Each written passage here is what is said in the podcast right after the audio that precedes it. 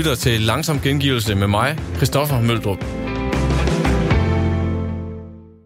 Velkommen til denne uges udgave af Langsom Gengivelse. Jeg er din vært, jeg hedder Niklas Stein, og den næste lille times tid skal jeg tage dig med en tur rundt i de højdepunkter, som Radio 4 sportsprogrammer har budt på den seneste uge.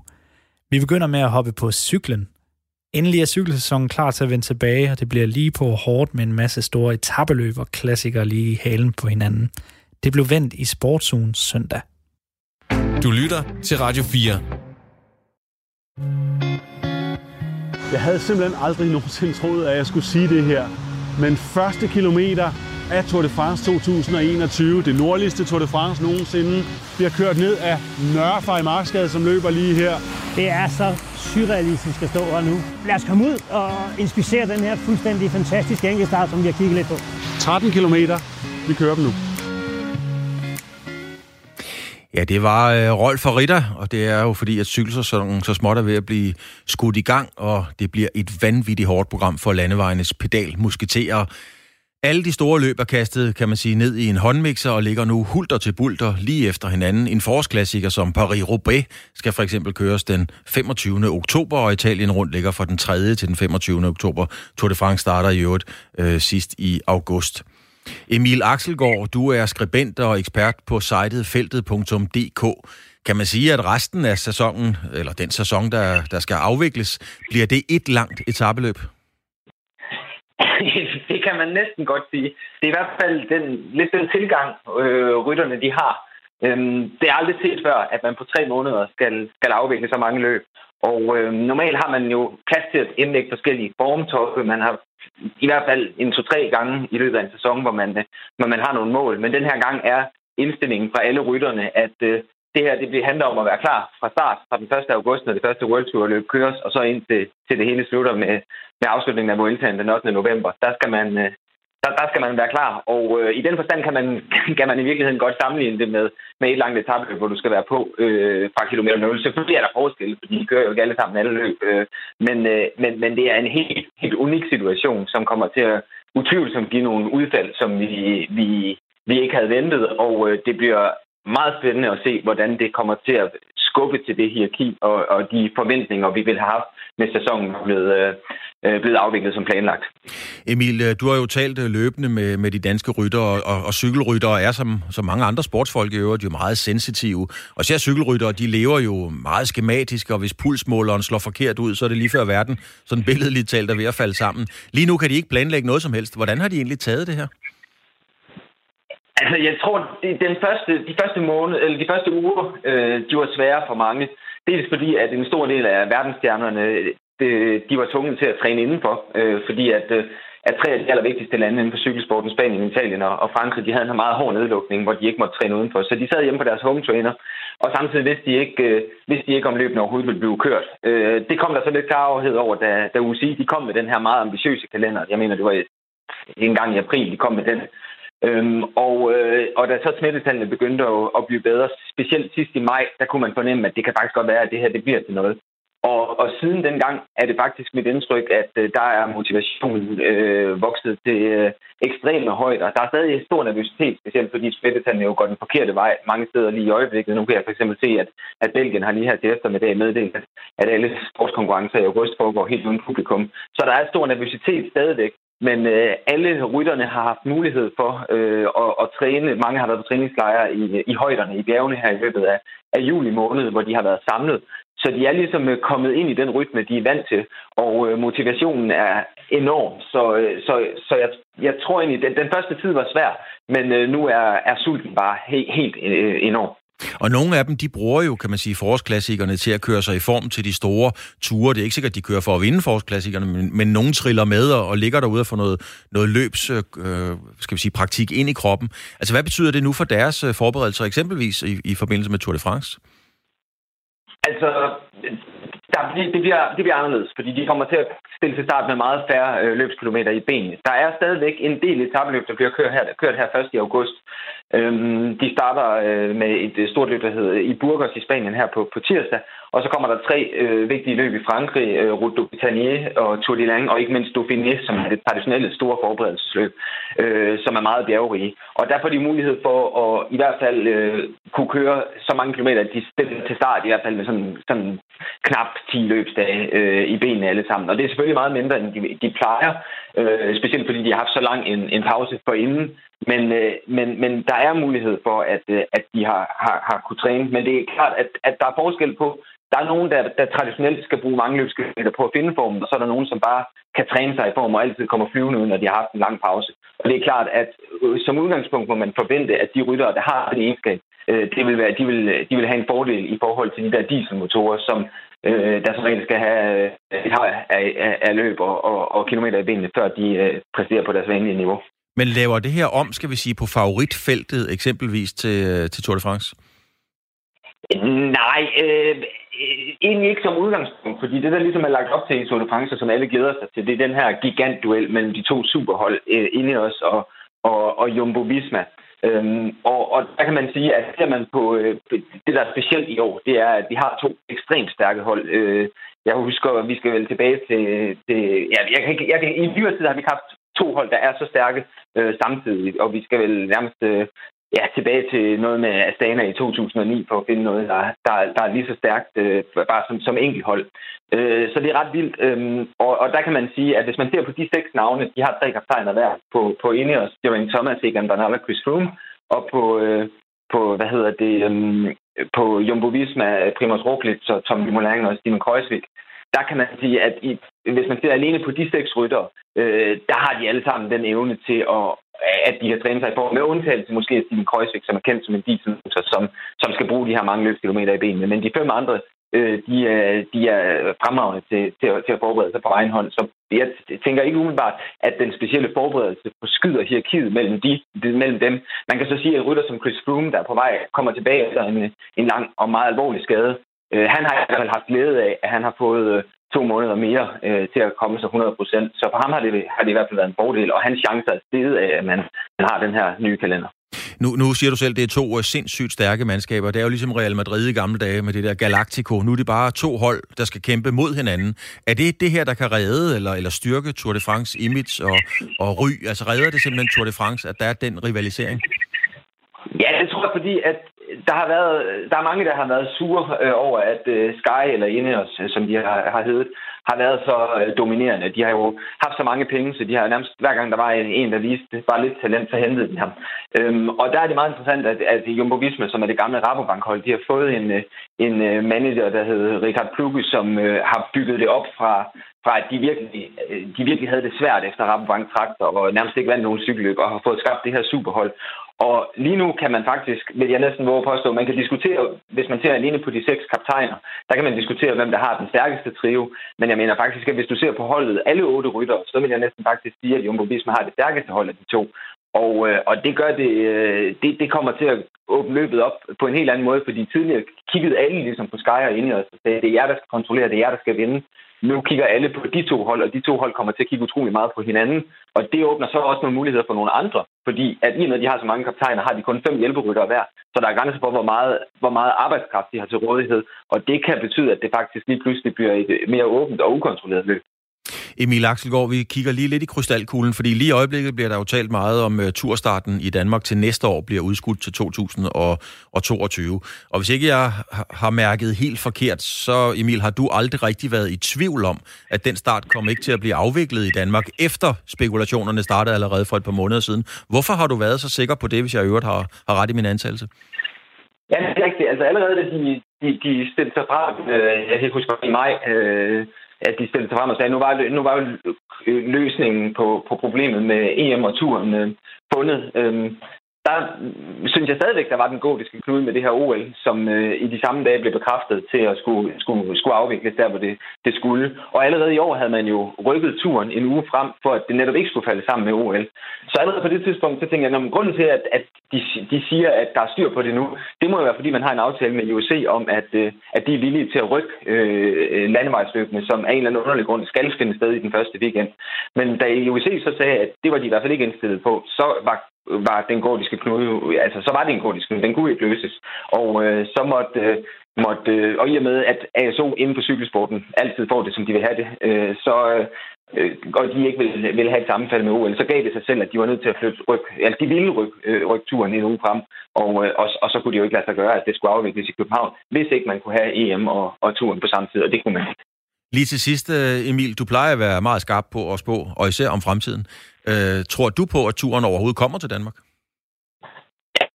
Jeg er ikke meget tvivl om. Alene det forhold, at der er en, øh, at der er en kontrakt, det betyder jo, at, øh, at, at øh, København og Danmark har noget at holde ASO op på. Og jeg ved også, at jeg var sådan set meget interesseret i projektet. Alene det forhold, at, øh, at de har accepteret, øh, at de i første omgang er gået ind i det, fordi de har brugt, øh, de er meget konservative øh, hos ASO, og alene det forhold, at de havde accepteret det forhold at lægge en tidlig hviledag ind, som de var, altid har været arve modstandere af, det viser, at de faktisk er meget tændt på det her projekt, og vil gå ret langt for at få det til at blive til virkelighed. Det er så bare uheldigt, at det lige falder sammen med, øh, med, med den her kalenderkonflikt, som gør, det så ikke kan lade sig gøre alligevel. Men, øh, men jeg føler mig helt overbevist om, at kombinationen af en kontrakt og at ASO faktisk er interesseret i projektet, det gør, at det nok skal komme, og jeg vil tro, det bliver i 2022. Emil Axelgaard, feltet.dk, et fremragende cykelsite. Tak fordi du havde tid og mulighed for at være med i dag. Det var fornøjelse.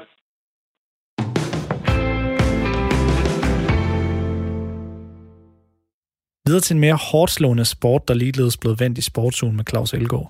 Den danske bokser Sarah Fu er ny verdensmester, men det er hun som blevet helt uden at bokse. Hør her, hvad det lige går ud på. Den danske bokser Sara Mafo er ikke længere blot interim eller midlertidig verdensmester i IBF. Nu er hun nemlig blevet forfremmet til regulær, eller rigtig verdensmester, kan man jo sige. Mafo blev interim verdensmester, da hun i februar udboksede argentineren Brenda Karen Cabral i en titelkamp, hvor verdensmesteren Jennifer øh, var på, taget på barsel, men øh, nu har hun så valgt at opgive sin titel, og IBF har derfor valgt at give danskeren VM-titlen. Tillykke med det, Sara Mafo. Hvad betyder det for dig sportsligt, at du nu er, jeg kan jo godt tillade mig at sige, rigtig verdensmester? ja, ægte verdensmester. ja. ja, jamen tak for det. Øh, jamen, det er jo vildt fedt, at der ligesom kommer en afklaring på det, fordi man er jo ligesom, eller jeg har gået og afventet lidt, om hun kom tilbage, og at mig og Jennifer så skulle møde hinanden, eller hvad så? Så det, at hun nu trækker sig, øh, betyder jo så, at nu har jeg den, og så kan vi jo ligesom fortsætte derfra. Men nu har du den, så det forpligter jo også, kan man sige. Altså, hvad er ja. du klar til? Skal du til udlandet og tage den store kassekamp? Øh, skal, skal du have et par stykker herhjemme, eller hvad gør du? Jeg ved, det er Mogens Palle, som håndterer meget af det, og så er du i gode hænder. Men hvad er planen? Mm. Jamen, det er jo ham, der gør det hele jo. Øh, så lige nu, der venter jeg jo bare, fordi det her corona er jo stadig over os, og det er lidt svært med at arrangere nogle stævner og sådan noget, så jeg afventer lidt, hvad der kommer til at ske, men jeg er da helt sikker på, at der kommer til at være nogle rigtig store kampe i vente, øh, forhåbentlig, inden længe. Men hvad går du sådan og, og, og tænker, Sarma, for? Fordi at, øh, det, det er lige pludselig en meget, meget stor øh, titel, meget flot bælte, som, øh, som du skal ud og, og forsvare. Altså, hvad, ja. hvad er det for nogle tanker, du gør dig i den sammenhæng? Jamen, jeg tænker at jeg skal beholde det i noget tid i hvert fald. Mm. Så jeg skal ud og forsvare det, og det er jo der, det begynder at blive rigtig sjovt. Det er jo altså, en ting også er altså at få det, øh, men også det at kunne beholde det. Så men jeg glæder mig bare til at komme i gang og træne op til kamp igen. Jeg savner det så meget. Det der med, at man ligesom har et mål, og man har et fokus, som man sådan kan køre hen imod. Hvad, hvad er det for nogle økonomiske muligheder, der bliver åbnet for dig? Ikke bare i, i selve skal vi sige, kampsammenhæng, altså den purse, du får, den løn, du får for at bokse en kamp, men der er vel også nogle andre reklameindtægter osv., eller, eller hvordan hænger det sammen? Jamen, jeg håber da, at, at øhm, folk har lyst til at gå med ind og være med til at støtte op om det, også med noget tv eller sponsorater og sådan noget, at være med til ligesom at løfte i Danmark også, og skabe noget mere om, opmærksomhed omkring, ja, boksning generelt, men også specielt kvindeboksning. Øhm, så jeg håber da, at det åbner nogle døre og nogle muligheder alle vil jo begynde at snakke om en, øh, en kamp med dig og, og, og Dina Torslund. Altså, nu har du et rigtigt verdensmesterskab, og nu er sådan en kamp jo lige pludselig mange penge værd, også syd for grænsen og ude i den store verden. Er det, en emne, er det et emne? Jamen, det har været et emne i lang tid, har det ikke? jo, der er i hvert fald blevet snakket om det i lang tid. ja, det synes jeg. Det synes jeg, der er. Jo, men det er der en kamp, der ligger der. Og um, ja, igen, det er jo Mogens, der ligesom arrangerer alt. Så vi må se, hvad der sker. Men uh, det er bestemt en mulighed. Men, men sådan direkte adspurgt, øh, så hvis der kom et tilbud, et fornuftigt tilbud om at møde Dina Torslund, vil du så sige, den napper jeg? Ja, så længe det er Mogens, der laver kampen, så er det fint. Okay, det er ligesom der problematikken ligger. Hvem skal arrangere den? Ja. Okay, det kan ikke... Det, Det er kan, det. det er en, et, et klassisk øh, boksedilemma, kan man sige. Så i den, Ja, men jeg, men jeg kan forstå, hun har sagt, at hun vil sige ja til hvad som helst. Så må ikke, at det kommer til at ske. Det er vi mange boksefans, der, der håber på, fordi det ville være Ja. en uh, særdeles interessant kamp. Men fortæl mig lige, uh, Sara, nu sagde du selv, at du trænger til at komme i gang. Uh, vi har hørt om, uh, om cykelrytter og badmintonspillere, som har været frustreret og, og haft det uh, lidt ud af balance, fordi de har gået og ventet hele tiden. Hvordan har du haft det i, i, i corona-karantænen her? Jamen, altså, jeg har jo så arbejdet, øhm, og så prøver jeg bare stadig at passe min træning og holde mig i gang. Og altså, man kan jo sige, at det er ude af ens hænder. Det er jo ikke nogen, der ligesom er herre over det, så der er ikke rigtig noget... Ja, man må bare prøve at få det bedste ud af det, og så lige så snart det åbner op igen, for det kommer det jo til, så må man bare være klar, og så tage den derfra. Men jeg prøver bare ja, at fokusere på de ting, jeg så kan gøre nu, og så bruge tid på det. Sara, sidst vi talte sammen, der talte jeg med en midlertidig verdensmester. Nu taler jeg med Ja. en rigtig verdensmester. Rigtig det er go- tak skal du have. Rigtig god søndag. Jo, tak og lige måde. tak skal du have.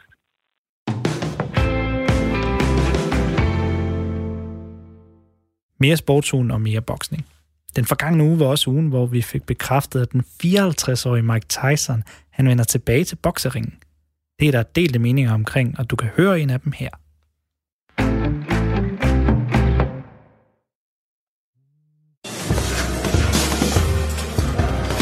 Hey, I'm Mike Tyson, and me and my associates, we're founding a new league called Legends Only. Get your agent, get your manager, come to get with me, and you're living your glory years for a second time.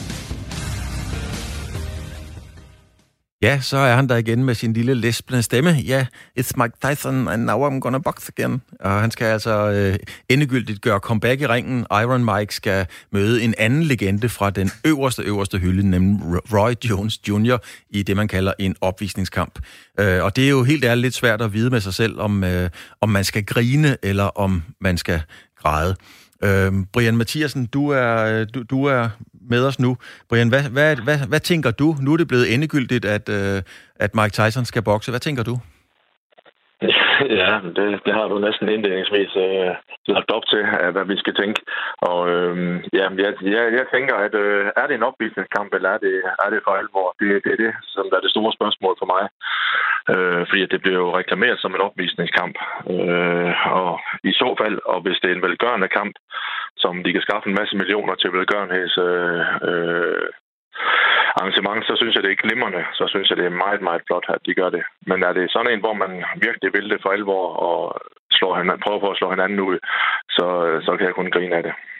Men du må lige definere det der med en opvisningskamp. Hvad er det, Brian? Hvad er det reelt, hvis det rent faktisk er en opvisningskamp?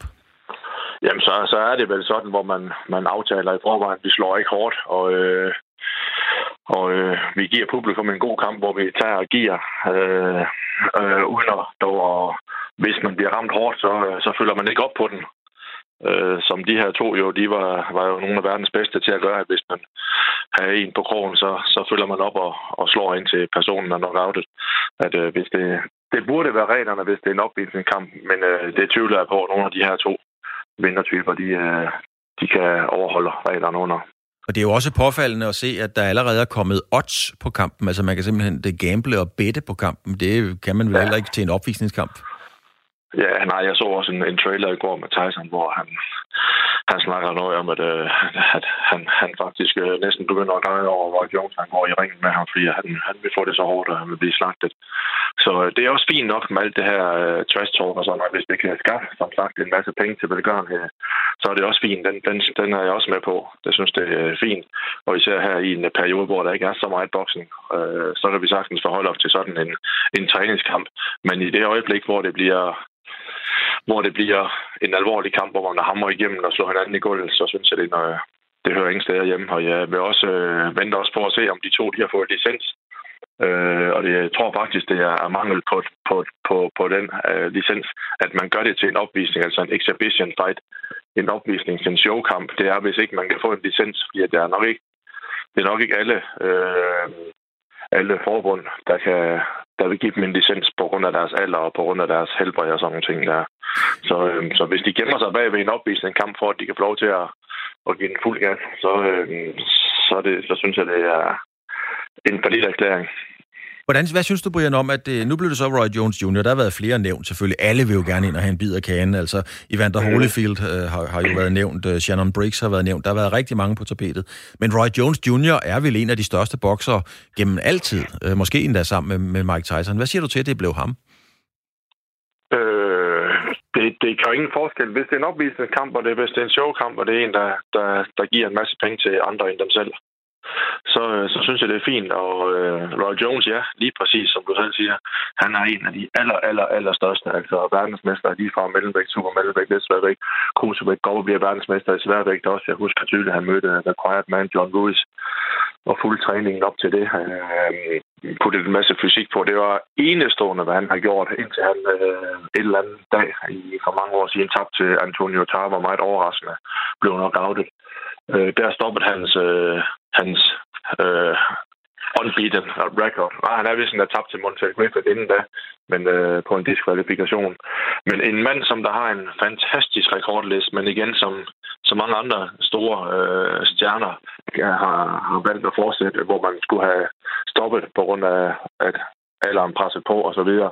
Tabt nogle dumme kampe på udebane og sådan noget også, hvor man synes, at det er nogle nogle knap så gode modstandere, han har fået på sin uh, rekordliste som at tabe til. Men altså, han, han, han er en af de allerbedste. Han, uh, han er us, ustyrlig i en boksering, Roy Jones, da han var på sit bedste. Men jeg tror, han er, han er 51 eller 52 år nu. Yeah, og det kan altså... han jo selvfølgelig ikke være mere. Og han har ikke bokset. Uh, jeg, ved, jeg tror endda, han boksede sin sidste kamp i 2018. Så han er ikke så rusten, altså kampmæssigt som Tyson. Han har ikke bokset i 100 år. Så øh, Altså, jeg kan slet ikke forholde mig til den kamp, udover at jeg find, hvor, indtil jeg finder ud af, om det er en kamp, hvor man, man går ligesom en almindelig kamp på alt i verden og, og slår den anden ud. Altså, man, øh, ja, det, du har ret i, han er, han er 51, og han boksede faktisk i 18. Jeg mener, hvis vi tager de der nederlag til Roy Jones, han tager faktisk tre træk. Han tager til, til Bernard Hopkins, han tager til Danny Green, og så tager ja. han også til Letbedev. Og så, øh... Ja, Letbedev, det var så den i Rusland, ikke, hvor man tænker, jo. den så nu stopper pesten, fordi at, øh, ikke fordi han er dårlig, Lebedev, men øh, at man taber til ham, så, så, så skal man ikke regne med, at man skal betragte det som, som folk fra øverste hylde, som du selv siger. Men er det farligt, det her, Brian Mathiasen? Altså, er det, er det ja, farligt? Det er det. Hvorfor er det farligt? Det er det.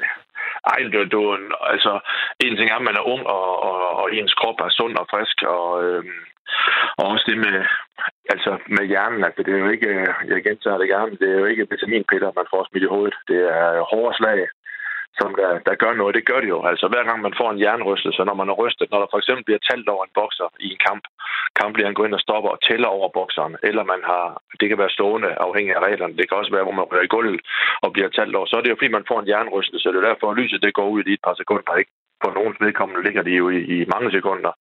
Og det er jo en jernrystelse, og det er bestemt ikke sundt at få øh, en jernrystelse, og det er bestemt ikke øh, sundt at få en, øh, en 2-3-4 jernrystelser i samme omgang eller i samme kamp. Og det giver sig selv, men når man er ung og stærk og har musklerne, nakkemusklerne i jorden, så kan man bedre absorbere øh, de her slag. Og det kan man bestemt ikke, jo ældre man bliver. Det, øh, altså de, det sidste, du mister som en bokser, det er slagkraften. Så de, begge de to, øh, Tyson og Roy Jones, de har begge to en forfærdelig slagkraft.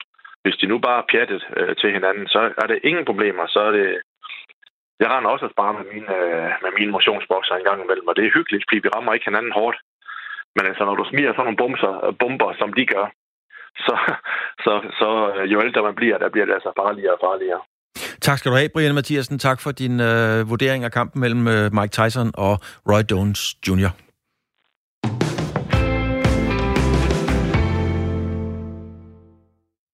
Så skal vi til Polen, hvor opmærksomheden omkring Black Lives Matter ikke er noget til.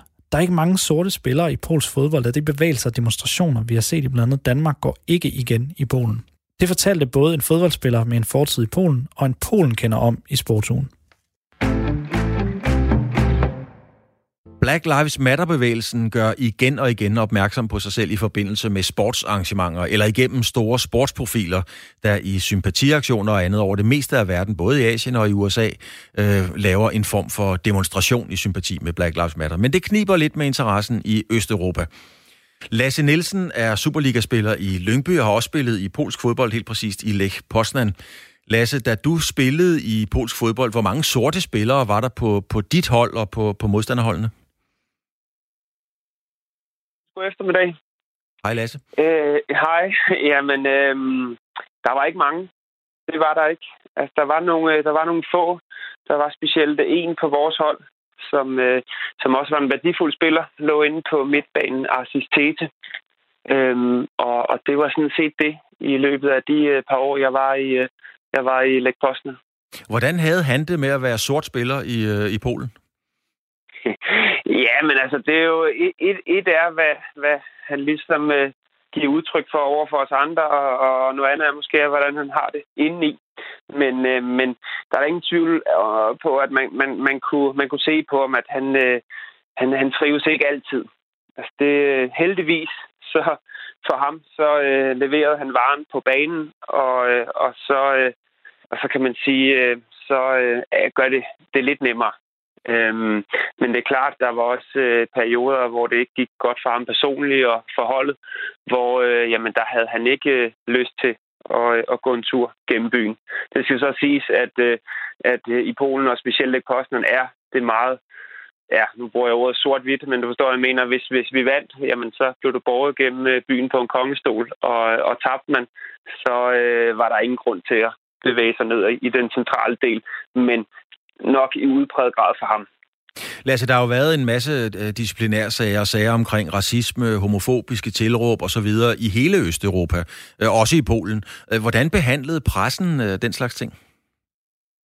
Ja, nu er mit polske jo ikke vildt godt, så derfor vil jeg nok svært ved at svare fyldesgørende på det. Men der er ingen tvivl om, at det blev der er ikke gjort ret meget ud af. Øhm, det, det, det, var, det var sådan min opfattelse at øh, det, var ikke, det var ikke noget, der ligesom blev gjort opmærksom på, som, som du også siger i indledningen her øh, på, i så mange andre ligaer. Hvorfor tror du, det var sådan? Mm, jo, men det er jo lidt det, når du, når du snakker om pressen, så, så det er det jo gerne det, hvad er det, hvad er det befolkningen gerne vil læse, og, og hvad, hvordan, altså det er jo lidt ofte et, et, et, et spejl af, af det samfund, øh, det nu engang øh, er i. Øhm, men, øh, men nej, det, det er jo stadigvæk øh, svært for mig som, som fodboldspiller at, øh, at, at, at svare så, øh, så dybtegående på, på den store problematik. Og det får vi nemlig et svar på lige om lidt, og en øh, ekspert sådan generelt øh, i Polen. Lasse, har du indtryk af, fordi på en eller anden måde følger du formentlig stadigvæk en smule med i, i, i polsk fodbold. Har du indtryk af, om der er spillere, der som man siger, tager et knæ inden en kamp i, i Polen i dag, i forbindelse med Black Lives Matter? Det har jeg, det har jeg ikke oplevet, øh, må jeg indrømme. Men, men jeg ved da, at, øh, at der internt i trupperne er rigtig mange, øh, der har, har sympati omkring det. Men hvordan de, de udtrykker det, det har, jeg ikke, det har jeg ikke helt styr på. Det må jeg indrømme. Lasse Nielsen, du har spillet i Læk Posten, nu spiller du i Lyngby, og øvrigt tillykke med, øh, med, øh, med den fortsatte eksistens i den bedste række herhjemme. Du har sikkert en velfortjent og kort ferie foran dig, kunne jeg forestille mig. Ja, tusind tak. Ja, det blev, det blev lidt af et drama. Det, ja, det, skal... det tænker jeg, at der er mange uh, fodboldfans, der kommer til at savne de her playoff-kamp. Ja, det skal jeg love for. Det var, det, var, det var godt nok spændende, som vi siger om i Jylland. Tak skal du have, Lasse, fordi du har tid til at være med. Velbekomme. Så er der kommet uh, en ny gæst i studiet, og jeg skal lige tænde for mikrofonen, og det er dig, Jens Mørk. Du er chefredaktør af det site, der hedder polennu.dk. Uh, hvorfor har Black Lives Matter uh, ikke sådan for alvor fået fodfæste i Østeuropa, eksempelvis i Polen? Jeg tror, der er flere, der er flere grunde til det. Øh, dels, dels har polakkerne i øjeblikket nogle voldsomme problemer øh, selv, og det tror jeg er en del af, af forklaringen. Men også øh, den forklaring, og det er jo ikke nyt, at øh, man i perioder har kørt et, et meget stort had i forhold til, til andre øh, grupperinger i fremmede, altså primært muslimer og, og at der ikke er mange, måske amerikanske eller store navne med i den polske liga, kan måske også hænge sammen med, med nogle pengespørgsmål. Der har lige været en valgkamp øh, i Polen, en, øh, en sej valgkamp, lang, ja. langtrukken valgkamp. Hvor meget har sådan noget som Black Lives Matter og det tema, hvor meget har det præget valgkampen? Det har ikke rigtig fyldt, øh, faktisk. Øh, det, er mere, det er mere forhold til LGBT og, og demokrati og sådan nogle ting, fordi der foregår nogle ret voldsomme ting i, i Polen. Nu er det også i forhold til kvinder, hvor man vil lave stram abortlov. Så der er så meget, der er så meget stress på, kan man sige, på de, på de gode, sunde kræfter i Polen, at det er ikke noget, det er ikke noget, der fylder noget. Det fyldte noget ved nogle demonstrationer i Krakow og i øh, Warszawa i, i juni. Øhm, men, men ellers, ellers så, så er det ikke voldsomt. Altså. Nu hørte vi fodboldspilleren Lasse Nielsen, som har spillet i, øh, i, i Lech Poznan, øh, og selvfølgelig følger han med i, øh, i, i polsk fodbold også, og han er ikke opmærksom på, han har ikke, ikke set, at der er nogen, der har taget et knæ. Det kan godt være, at der, der har været en enkelt histerpist, men det er ikke noget, noget generelt, og jeg har talt med andre fodboldspillere fra Polen, som ganske enkelt er bange for at fortælle om deres holdninger i forhold til, til Black Lives Matter. Altså, er, er det, kan det ligefrem være farligt at komme frem med sine synspunkter om det? Polen er lige nu et meget ekstremt land, hvor, hvor tingene er delt meget op sort og hvidt. Og, og så har man, det var vi også lidt inde på lige før med, med, med pressen, så har man en presse, som, som regeringen styrer. Og den regering, eller regime, som nogen kalder det, der sidder ved magten lige nu, de, de vinder point ved at skabe fjendebilleder. Det gælder ikke kun i forhold til, til fremmede, det gælder også, som jeg nævnte før, til LGBT. Det gælder så, sågar også til tyskerne, de kræver krigsskadeerstatning.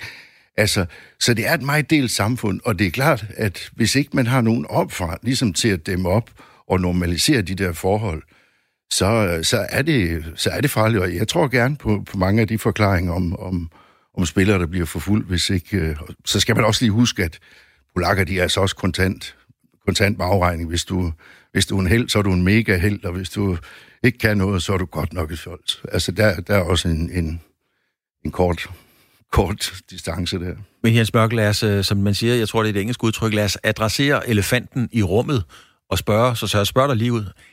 Er det et racistisk samfund? Øh, ja, nej. Altså, og jeg vil, jeg vil, som det er nu, så vil jeg sige ja, fordi vi har, øh, eller Polen har en regering nu, som bevidst kører på, på, på, på fremad. Vi har også set, hvordan polakkerne har nægtet at tage flygtninge og så videre, ikke?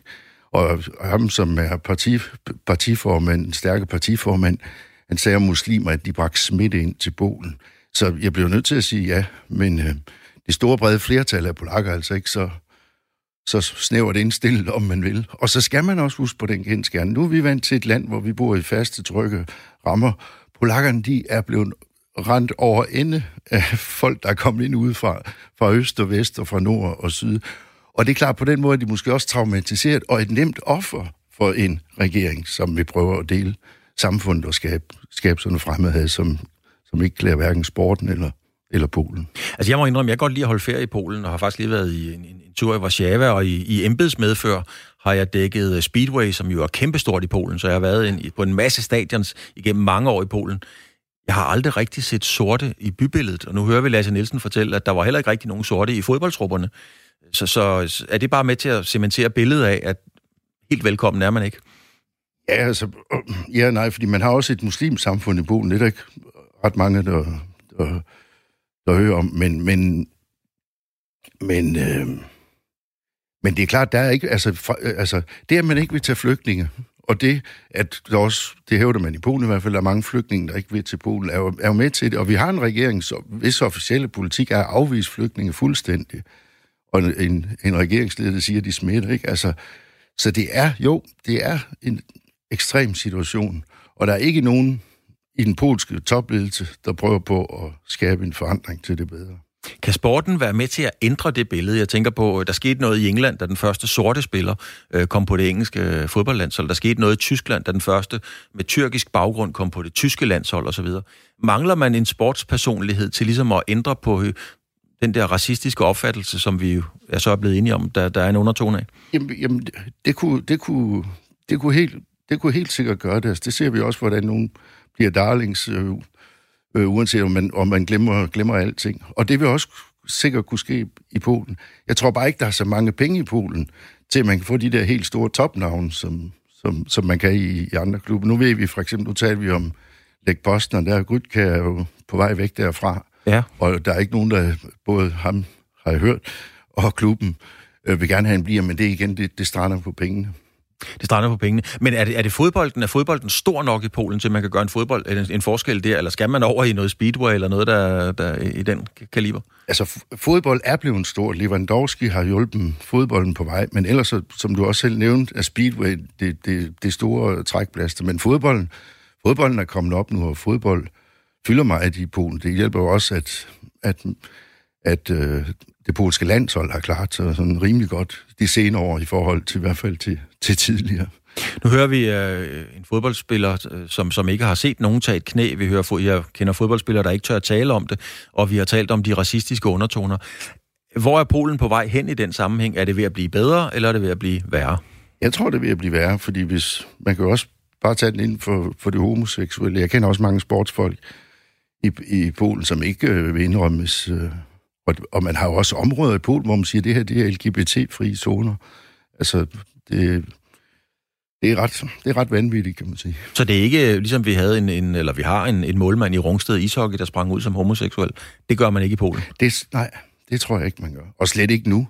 Slet ikke nu. Og, det, og også, det så vi også i valgkampen, ikke? Altså, øh, hvor, hvor alvorligt tonen er blevet. Den har jo ændret sig til, at man ikke synes så mig, om de der regnbuesår til lige frem at være direkte had mod de mennesker. Der er jo også nogle masse organisationer, møderorganisationer også i Polen, som har været ude at sige, nu vil de simpelthen stille præsident personligt ansvarlig, hvis de mister deres børn, fordi de begår selvmord, fordi de ikke føler, at de kan være i det polske samfund.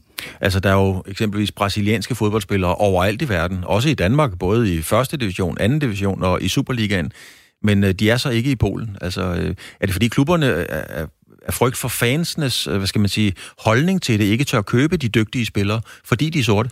Det tror jeg ikke, fordi mange af klubberne er ret professionelle. Jeg tror, jeg tror mere, det er, jeg tror mere, det er et pengespørgsmål. Øh, fordi det er polakkerne også så konkret indstillet, så hvis det er så, man kan få en, der kan score en masse mål, så er det altså næsten ligegyldigt, hvad han tror på. Han behøver næsten ikke engang at være katolik. Jens Mørk, du er chefredaktør på, øh, på, på sitet polennu.dk. Tak fordi du kom i studiet og fortalte om øh, situationen, hvad det her angår i Polen.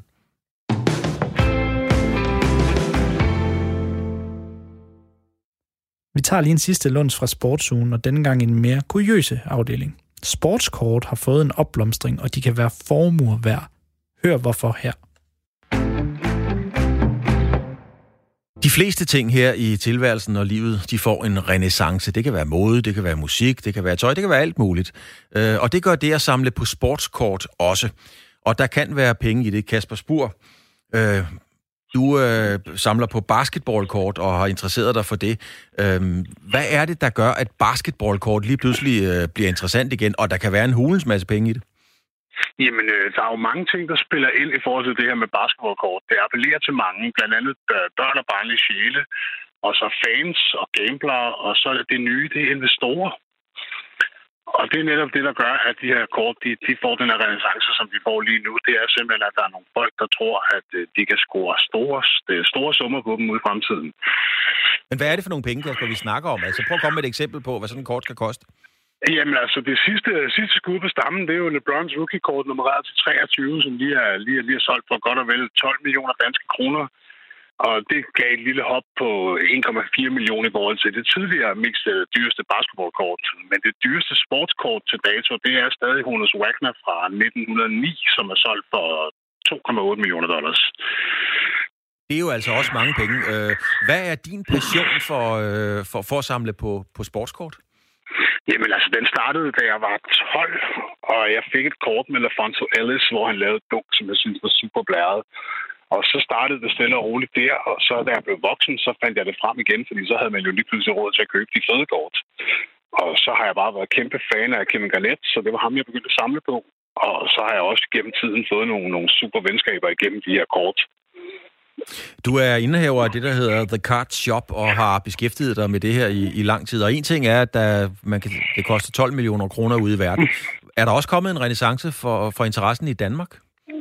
Ja, det vælter faktisk ind i øjeblikket med folk, der har genfundet deres samlinger, og, og som så, nogle af dem lige selvfølgelig bare af med deres kort, men der er også flere, der gerne vil genoptage tage deres hobby. Så ja, der, jeg kan bestemt mærke, at der, der kommer en renaissance. Er det, er det også på fodboldkortene? Da jeg var knæk, der var det, ja, der var det, der var kort, men der var jo også de her kapsler, jeg tror, det var, var i Faxe Kondi, og så hvis man fik Hans Evald Hansen eller et eller andet, så kunne man nemt være glad den dag. Øh, for det er også en renaissance. Ja, altså der er begyndt at komme en ny bølge af fodboldkort, fordi man har jo altid kunne købe de her kort over i Føtex, som, som mere eller mindre ikke har nogen værdi. Men nu er Panini begyndt at lave nogen, hvor det er, man kan få autografer med Lionel Messi og Cristiano Ronaldo osv., og, og det, er jo, det er jo en helt anden liga end de kort, man køber i Føtex. Altså det vil sige med, med originale autografer på, ganske enkelt? Ja, lige præcis. Hvor er Lionel Messi eller Cristiano Ronaldo har siddet med kortet i hånden og så sidder og skrevet med det. Jamen altså, lad os nu bare sige, at uh, Kasper, man siger, jeg hopper ud af skabet, nu er det fandme nu, nu gør jeg det. Jeg samler på kort. Hvor starter man så hen? Jamen, man går ind på... Lige nu der er jeg kun på Facebook, fordi jeg er ved at relancere min hjemmeside. Men ellers så er det på thecardshop.dk. Og på Facebook, der er det thecardshop.dk. Men når der er så mange ja, penge, når der er så mange penge, Kasper, involveret, så plejer der jo også at være en dark side eller en flip side of that coin, som man siger. Øh, så, så der er også noget, man skal passe på, fordi når noget er 12 millioner værd, så er det, så er det jo ikke altid de pæneste mennesker, der omgås det. Altså, man skal jo altid sikre sig, hvem man handler med. Og man skal helst øh, gerne mødes med folk i, i personligt, hvis det er muligt. Eller også så er der jo den mulighed, man kan spørge andre samlere, om det her det er en person, man kender. På den måde, så kan man nemt sikre sig, eller man kan bedre sikre sig, om man er på vej til at blive snydt, eller om man rent faktisk handler med en, der har ringet i en posen. Hvis nu det havde været en aktierådgiver, vi talte med, så havde man spurgt, hvad, hvad, hvad er den næste aktie? Hvor er det, vi skal sætte vores, øh, vores surt opsparet øh, penge? Hvad er det, vi skal smide dem i? Hvad er det for nogle kort, du tror, der, der kan gå hen og blive øh, det store? Altså, Erik Haaland fra, fra Dortmund, han har jo gang i, i, i noget af en sæson nede i Dortmund, og, og hans rookie-kort, de er lige kommet ud fra tops. Og de går altså for store penge, og der tror jeg muligvis godt, der kan være noget at hente på den lange bane. Derudover så er der jo Kylian Mbappe, og ellers så, hvis man er til basketball, så skal man, øh, så skal man gå efter Prism, og så skal man finde rookie-kort med den spiller, som man nu engang er fan af. Men det bedste, man skal gøre, det er, at man skal finde den uslebne diamant, det vil sige den spiller, som ikke er brudt igennem endnu. Hvis man kan finde hans rookie-kort, og så købe det, før han bryder igennem, så kan der være rigtig mange penge, og så score på den lange bane.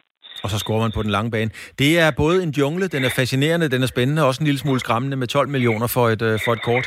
Uh, Kasper Spur, indhæver af The Card Shop. Tak fordi du satte os ind i uh, kortesamlernes mysterie, kan man vel sige sådan. Tak skal du have.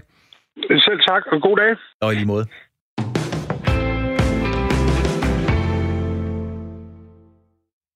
Vi hopper videre til portrætprogrammet Fremkaldt. Mandag havde Claus Elgaard fodboldtræneren Bo Henriksen i en varme stol. Det interview er blevet endnu mere aktuelt i dag, tirsdag, hvor Bo Henriksen har meddelt, at han stopper i AC Horsens. Det gør han, når hans kontrakt udløber om et års tid. Her skal du høre en lydbid af Bo Henriksen, der bramfrit serverer en kritik af, hvordan samfundet håndterer, når de unge mennesker de vil drømme stort. Jeg har taget et lille klip med her, Bo, øhm, og det er en det er en lidt yngre Bo Henriksen, men det er så også fra 2014. kan, du huske, kan du huske, hvor det er optaget henne og så videre? Ja, det, det ser vi ud til inde på stadion. Det er ja. lige da jeg er kommet, kunne jeg forestille mig. Det er lige da du kan. Lad os lige prøve at høre, hvad du siger. Det er faktisk, øh, du står foran din debut som, øh, som øh, cheftræner i, i AC Horsens. Den fodboldkamp på søndag, der kommer vi til at ødelægge hvad som helst.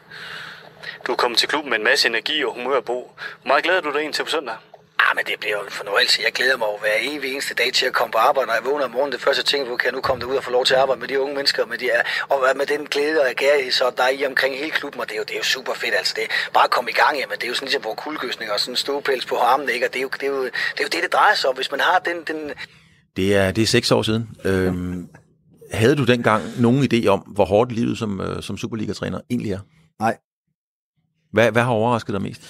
Nej, men altså, det, det, det, det der har overrasket mig allermest, det, det er jo, at, at, øh, at det, har, det har krævet, det har krævet øh, jeg vidste godt, at det krævede noget, noget, noget, noget tid, og, og det, det, det var jeg forberedt på, og, og de timer, der bliver arbejdet, der skal ikke tælles, øh, for det er ikke det, det drejer sig om, men, men, øh, men, men det har også krævet noget, noget, noget rent menneskeligt, i forhold til at skulle, øh, skulle kunne hive sig selv op, og hive tingene op, og hive... Øh, øh, også specielt øh, den situation, vi stod i, da jeg kom, øh, var, var, var ekstrem på alle parametre. Altså økonomien var væk, og vi skulle, vi skulle sådan set lave en, en, øh, en turnaround, ud over det sædvanlige. Altså, øh, øh, så så, så øh, det har krævet mere, end jeg havde håbet og forventet, men, men, men har også været sjovere og mere interessant og mere inspirerende, end jeg havde forventet nu taler man så meget om, øh, om spidskompetencer hos, øh, hos fodboldspillere. Øh, det er sådan et begreb. Han har hans, hans spidskompetencer er gode.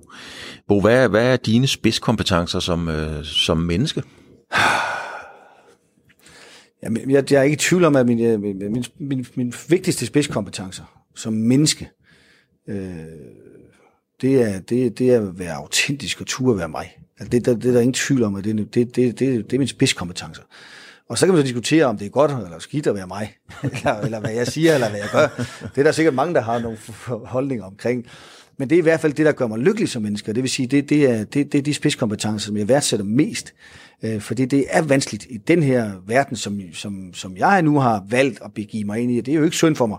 Det skal lige påpeges, at øh, det er absolut ikke synd, at, at jeg er i den her verden, for det er jo, det er jo et selvvalgt kriterie at være i. Og, og så, så, øh, men men øh, fordi de fleste vil gerne sætte ind i pos, de fleste vil gerne have, at man skal være ligesom alle de andre. Og, øh, og man ikke må stikke ud, og man ikke må det ene eller andet, fordi der er jo sponsorer, man skal tænke på, der er presse, man skal tænke på, der er, der er tilskuere, fans, og der er alle mulige forskellige ting, øh, som man skal helst ikke, øh, og det, det er jo den her jantelov, som nu engang florerer i, i samfundet, og specielt i den her fodboldverden, som er øh, ret krakilsk i forhold til den der konservative holdninger omkring, hvordan man skal agere, og også hvordan vi gerne vil have, at vores spillere skal agere. Der er jo ikke så mange elkærer tilbage, øh, som, øh, som turde ud og sige, hvad de, hvad de følte og mente, og det, det er jo et eller andet samfundsskabt, at vi har sørget for, at de unge mennesker ikke må drømme mere, og det brækker jeg mig over. Jeg brækker mig over, at vi, vi kan ødelægge vores unge mennesker, når de er 4, 5, 6 år. Der drømmer de om at være landsholdsspillere, være de bedste i hele verden, og drømmer om at få, få, øh, få, øh, blive landsholdsspillere, blive Messi eller blive Ronaldo. Når de bliver 12 år, jamen, så skal de bare være, forhåbentlig være den bedste, og nå det bedste, som de gerne vil. Altså, det er utroligt, at vi som samfund kan ødelægge unge mennesker på så kort tid, altså hvor de har nogle drømme, altså nogle drømme, som virkelig betyder noget, til at, og ikke at ture drømme, fordi så kan man fejle. Og Jamen, det, er det fordi, at, at samfundet er blevet sådan en stor x-faktor? Ja, og, det, og det, men, men jeg, jeg synes jo, det er ærgerligt, fordi at, at vi, skal, vi skal banke noget op til noget, det ikke er, og så banke noget ned, som, som, som det slet ikke er. Og, og, og men det mener jeg, at, at prøv lige at forestille jer, at, at hvis vi ikke har drømme, altså der er lavet nogle sindssygt fede undersøgelser fra, fra USA omkring, øh, øh, hvis man drømmer om at blive Messi, jamen så, så har man en chance for at blive landsholdsspiller. Hvis man kun drømmer om at blive landsholdsspiller, så har man en chance for at blive Bo Henriksen. Så det er altså ikke så sjovt som spiller. Og hvis, og hvis, man, hvis man kun drømmer om at blive Superliga-spiller, så bliver man Danmarks spiller. Så hvis vi ikke har de her drømme, og det er lige meget om det er fodbold, eller det er, det er, det er øh, på ens arbejdsplads, med, hvad det nu engang er. Hvis vi ikke drømmer stort, så har vi ikke chance, men vi tør ikke drømme stort. For det må vi ikke, fordi at så kan vi fejle. Og hvad er vi bange for? Altså, vi har skabt en anden fejlkultur, bangekultur. Det er også derfor, at folk går ned med stress og depression og alt muligt hele tiden, for vi har et eller andet fuldstændig vanvittigt at leve op til. Altså, og det, det giver ingen mening, fordi vi er nødt til at drømme stort. Og hvad så, hvis det går galt? Så vil jeg prøve det det mindste. Altså det værste, der findes, og det gjorde jeg da selv som spiller. Jeg var da, jeg var da, jeg var da en, en, øh, øh, en middelmåde, ligegyldig fodboldspiller, fordi jeg turde ikke drømme. Jeg havde da nogle kæmpe drømme, da jeg var, da jeg var knægtet som 4-5-6-årig, om at være den bedste i verden. Det var da min drøm. Men den blev taget frem, og det, det, det turde jeg ikke rigtig alligevel. Jeg turde ikke sige det. Altså prøv lige at tænke på, hvor mange tør øh, min trup så, og, og gå ud og sige, at jeg vil være den bedste i verden. Selvfølgelig er det, der, det er måske også øh, vanvittigt, men, men, men, men når de bliver 12-13 år, så skal vi ikke tage drømmene fra dem. Når man bliver 25, så kan man måske godt finde ud af, at man måske ikke bliver Messi. Det er fair nok. Men derfor må man jo gerne drømme om at blive den bedste alligevel. Men hvem er, hvem er det, Bo, der tager drømmene fra? Nu er det ikke kun fodbold. Det kan også være at komme ind på musikkonservatoriet, blive tandlæge eller journalist, eller hvad ved jeg. Hvem er det, der tager drømmene væk? Det, det er kultur. Det er, hvor, det er jo samfundsskabt. Altså, det, det, det, altså, jeg har lavet nogle, nogle, nogle fodboldskoler for børn, hvor jeg spurgte dem om, da de er seks år gamle, og det er noget af det smukkeste, jeg har lavet i virkelig i mit liv, det er de her fodboldskoler, øh, hvor jeg fik lov at arbejde med unge mennesker, øh, hvor de så siger til mig, jeg, hvor jeg, jeg laver noget mentaltræning med dem, og siger, hvad, hvad er I gode til? Hvad, hvad, hvad, hvad er I fantastiske til? Hvad, hvad, hvad er det, I er allerbedst til? Og de her seksårige, de kunne fortælle i timevis om, hvor gode de var hvad de kunne med højre og venstre ben og i skolen og alt muligt andet og så videre. De kunne også fortælle om, hvordan de gerne vil behandles, de kunne fortælle om, hvordan de gerne vil have det, og alle de her forskellige ting. Når de bliver 12 år, det var samme fodboldskole, det var bare nogen, der var 6 eller 7 år ældre, jamen de kunne ikke fortælle deres drømme, de kunne heller ikke fortælle, hvad de var gode til. Altså, der havde de svære ved at fortælle det positive. Fordi det må man ikke mere. Og det er, jo, det er jo skolen, det er jo alle steder i dag. Vi må ikke være, vi må ikke stikke ud, vi må ikke være meget bedre end de andre. Vi må ikke gå en klasse op. Altså, hvad er det for noget pjat? Hvis du er dygtig nok, skal du have lov til det. Altså, vi, vi skal da ikke hæmme nogen. Altså, problemet er, at, at vi sætter begrænsninger. Begrænsninger er det værste, og det er kun, det er kun ens hjerne, der sætter begrænsninger. Vi kan meget mere, end vi tror.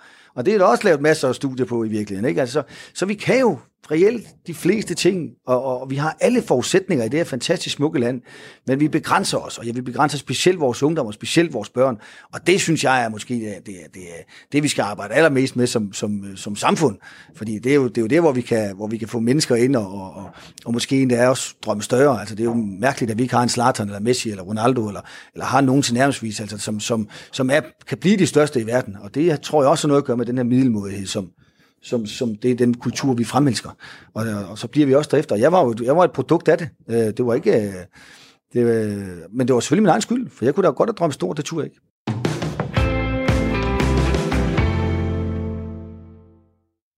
Vi runder af med et sidste stykke af Claus Elgaards samtale med Bo Henriksen. Og her lærer vi i den grad Bo Henriksen bedre at kende. Han er kendt som den positive, optimistiske fodboldtræner, der har let til højrystet og karakteristisk jubel. Her fortæller Bo Henriksen om en anden side, og om at lægge låg på sig selv for et bedre formål. Når du arbejder med fodboldspillere, så handler det jo meget om at finde deres, øh, deres spændingsniveau. Øh, og det er jo en, en, en meget, meget kompliceret sag, at folk ikke er for overgivet, eller, eller ikke er motiveret osv. Hvordan arbejder du med at finde dit eget spændingsniveau? Fordi ellers så kan den jo komme helt over. Jamen det arbejder jeg jo, det arbejder jeg med til daglig. Altså, øh, det, det, det er noget, som er, er, er, er, er specielt vigtigt for min energi. Altså, fordi som sagt, jeg, jeg arbejder med energi, og det betyder, at jeg skal have god energi selv. Fordi ellers så bliver jeg ikke autentisk, og så bliver det noget, noget påtaget. Øh, og det er sådan set det, det, det, der, det der, der skræmmer mig, mig, mig selv mest af alt ved mig selv. Altså, det er, hvis, hvis, jeg, hvis jeg begynder at blive påtaget, eller der er noget, jeg skal sige for at sige det. Og det, det, kan, godt være, det kan godt være ubehageligt. Øh, øh, på, på, på rigtig mange parametre, men den vigtigste del af det for mig, det er jo et eller andet sted, øh, og, og, og, og hvis man skal finde det rigtige spændingsniveau, så skal man også have overskud nok til at være det, hvor man et eller andet sted øh, kan, kan give noget af sig selv. Og, øh, og der, øh, der arbejder jeg med at finde ud af, hvor meget energi har jeg. Øh, skal jeg lægge mig ned? Altså, fordi at... Øh, jeg, jeg tager mig mange flere... Øh, øh, øh min farmor kaldte det øh, nøgle, nøgle, nøglesøvn hvor det er, at man ligger der, man har nøglerne i hånden, og så når nøglerne falder, jamen så, så vågner man lidt op igen, ikke? Og, og det, er, det er måske der virkelig den, den smukkeste søvn, der er, for det der får du lov til at få gearet helt ned, øh, og så stadigvæk uden, at du måske skal bruge flere timer på det. Øh, så, så, øh, så det bruger jeg rigtig meget energi på, at, at lade mig selv slappe af. Altså jeg kan ligge her en gang imellem hvor, på, på min sofa her øh, på mit kontor, selvom der sidder øh, tre mennesker og sidder og snakker om fodbold, så kan jeg ligge mig ned og sige, at jeg skal lige have en nøglesøvn, og jeg skal lige slappe lidt af et øjeblik, for jeg kan mærke, at jeg skal ned for at finde det der spændingsniveau, for at kunne være den, den person, som jeg gerne vil være over for spillerne. For ellers så ser de noget andet, og så ser de en, der er træt og, og, og, og ikke er, er på, ikke? fordi at når jeg bruger så meget af mig selv, altså, og det er jo også derfor, at, at jeg passer på mig selv efterhånden, jeg bruger så meget energi af mig selv, og jeg giver så meget af mig selv til, til, til, til omgivelserne, at jeg er nødt til at, at, at en gang imellem at trække stikket. Har du simpelthen sat dig ned på og, øh, og øh, risikovurderet og sagt, hvis jeg kører videre i det her gear alt for mange år endnu, så kan det sgu være, at jeg vælter ude på sidelinjen en dag? Det er der ingen tvivl om. Men det, men det er jo også derfor, jeg har, jeg har øh, sadlet om i forhold til, til, til, til, til at mærke totalt efter min krop. Altså, den, den får lov til at bestemme det hele. Og det er jo, øh, det er jo et eller andet sted øh, skræmmende for mig, som gerne vil have haft kontrol hele mit liv, altså som har været i en verden, hvor du skulle have kontrol. Altså, du skulle præstere nøjagtigt klokken, øh, klokken 1 en, en lørdag eftermiddag, eller en søndag eftermiddag, eller klokken 3, eller hvad ved jeg. Upagtet af, om du har haft en dårlig dag. Altså, og du kunne ikke bare ligge dig syg. Altså, det gør man jo ikke. Altså, i den her verden, det er jo, det er jo, det er jo, det er jo fuldstændig utænkeligt, at det mm. kan lade sig gøre. Så, så den vej rundt har, har min krop jo et eller andet sted bare skulle høre efter, hvad jeg sagde. Og hvis jeg blev skadet, jamen, så skulle den bare tage nogle piller, fordi så, så, øh, så hørte den efter igen. Og, og så man, man har, jeg har brugt min krop øh, ekstremt hårdt i, i rigtig, rigtig mange år. Og, og det, der, der har simpelthen ikke været... Øh, til sidst er der simpelthen ikke nok øh, energi og Men, men har du været bange for simpelthen? Har du set scenariet for dig, at du en dag øh, tumler rundt ude på sidelinjen? Nej, men jeg, jeg, jeg, jeg snakkede med min, med min kone, og selvfølgelig også min, min, min fantastiske far, som, øh, som har været en kæmpe, kæmpe inspirationskilde hele mit liv, og, og min største mentor øh, som sådan, og, og jeg også fortalte om mine følelser og de forskellige ting, som der var. Øh, øh, og, øh, og min kone er også vanvittigt dygtig, hun er HR-chef, så hun kender godt de her mekanismer, som der nogle gange er. Som jeg også sagde til dem, jeg, jeg er sgu nødt til at gøre noget andet for at og, og, øh, og, øh, og se min, min, øh, det er min følelse at se min søn vokse op, han er fire år gammel jeg kunne godt tænke mig at sige, at han havde en, han havde en far til, han var 35, eller hvad ved jeg ikke, og så, øh, så kunne jeg stå af, når jeg var 80, ikke, så gik det nok. Nå, men altså, så, så, øh, så et eller andet sted, så, øh, så, så, så er det det allervigtigste for mig. Det er også derfor, jeg siger, som jeg sagde i starten, at, familien er sådan set, det er, klart det vigtigste. Så hvis jeg kan mærke, at, at, jeg er fladet på batterier, jamen så siger jeg helt igen fra, og det har jeg jo i den grad øh, snakket med, med familien om, og de øh, støtter mig i alt og siger, okay, så slukker vi telefonerne. Fordi hvis, hvis, øh, hvis de normalt ikke dem, der vil gerne være fat i mig, så tager de jo fat i dem, som er omkring mig, når hvis jeg ikke tager telefonen. Så, så, så, så sådan er det jo bare. Så, øh, så der, er jeg, der er jeg helt kynisk, og det er jeg blevet. Er, er, er, også fordi, at øh, jeg har fået en familie, som, som, er, som betyder rigtig meget for mig.